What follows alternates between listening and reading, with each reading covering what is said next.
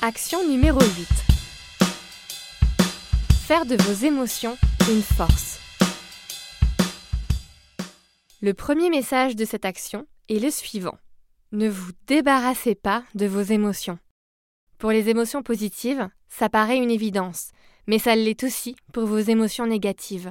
La colère, la contrariété, la préoccupation, la peur, la honte ne sont pas des émotions dont il faut se débarrasser, mais qu'il faut apprendre à comprendre. C'est en les acceptant, les entendant et les comprenant qu'on arrive à les atténuer et petit à petit à les faire disparaître. Cependant, elles reviendront toujours un jour ou l'autre lors d'une situation qui les réveille. On ne peut pas vivre sans. Tout simplement parce qu'une émotion, eh ben c'est un message. Une émotion vient nous renseigner sur nous, sur une situation.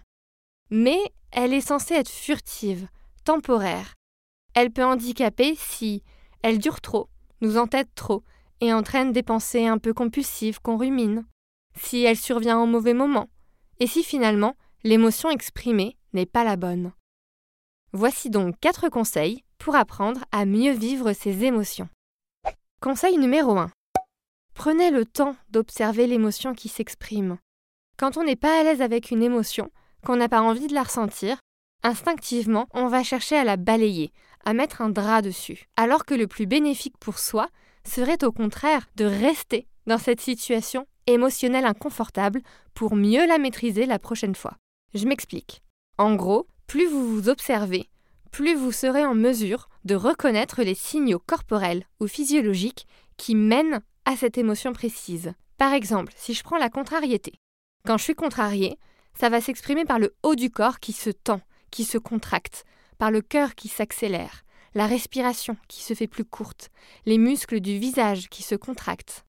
Si vous commencez à observer vos émotions, vous vous rendrez compte que ces signaux corporels s'expriment bien avant que vous preniez conscience de l'émotion que vous ressentez. Plus vous identifierez tôt et en amont les signes d'une contrariété, plus vous arriverez à gérer cette émotion désagréable et à prendre de la distance avec elle. Conseil numéro deux. Nommez le plus possible toutes les émotions que vous ressentez.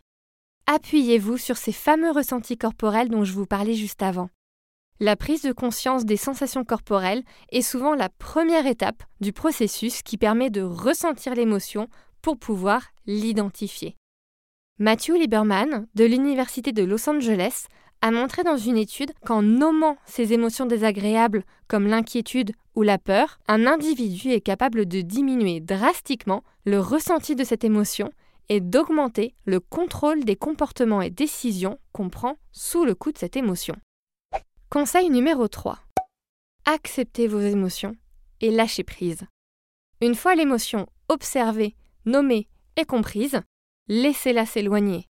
Le lâcher-prise consiste à ne pas ruminer ses ressentis négatifs. Et saviez-vous que le lâcher-prise s'apprend ? Eh oui, on peut apprendre à lâcher prise à travers, par exemple, de la méditation de pleine conscience. Alors, qu'est-ce que la méditation de pleine conscience ? Eh bien, c'est une forme de méditation qui consiste à vivre le moment présent, d'être dans l'ici et maintenant, en prenant conscience de nos émotions, de nos pensées et de nos sensations physiques, sans porter de jugement. Pour méditer en pleine conscience, vous pouvez fermer les yeux et concentrer votre attention sur votre souffle, vos sensations physiques. Observez ce qui se passe en vous.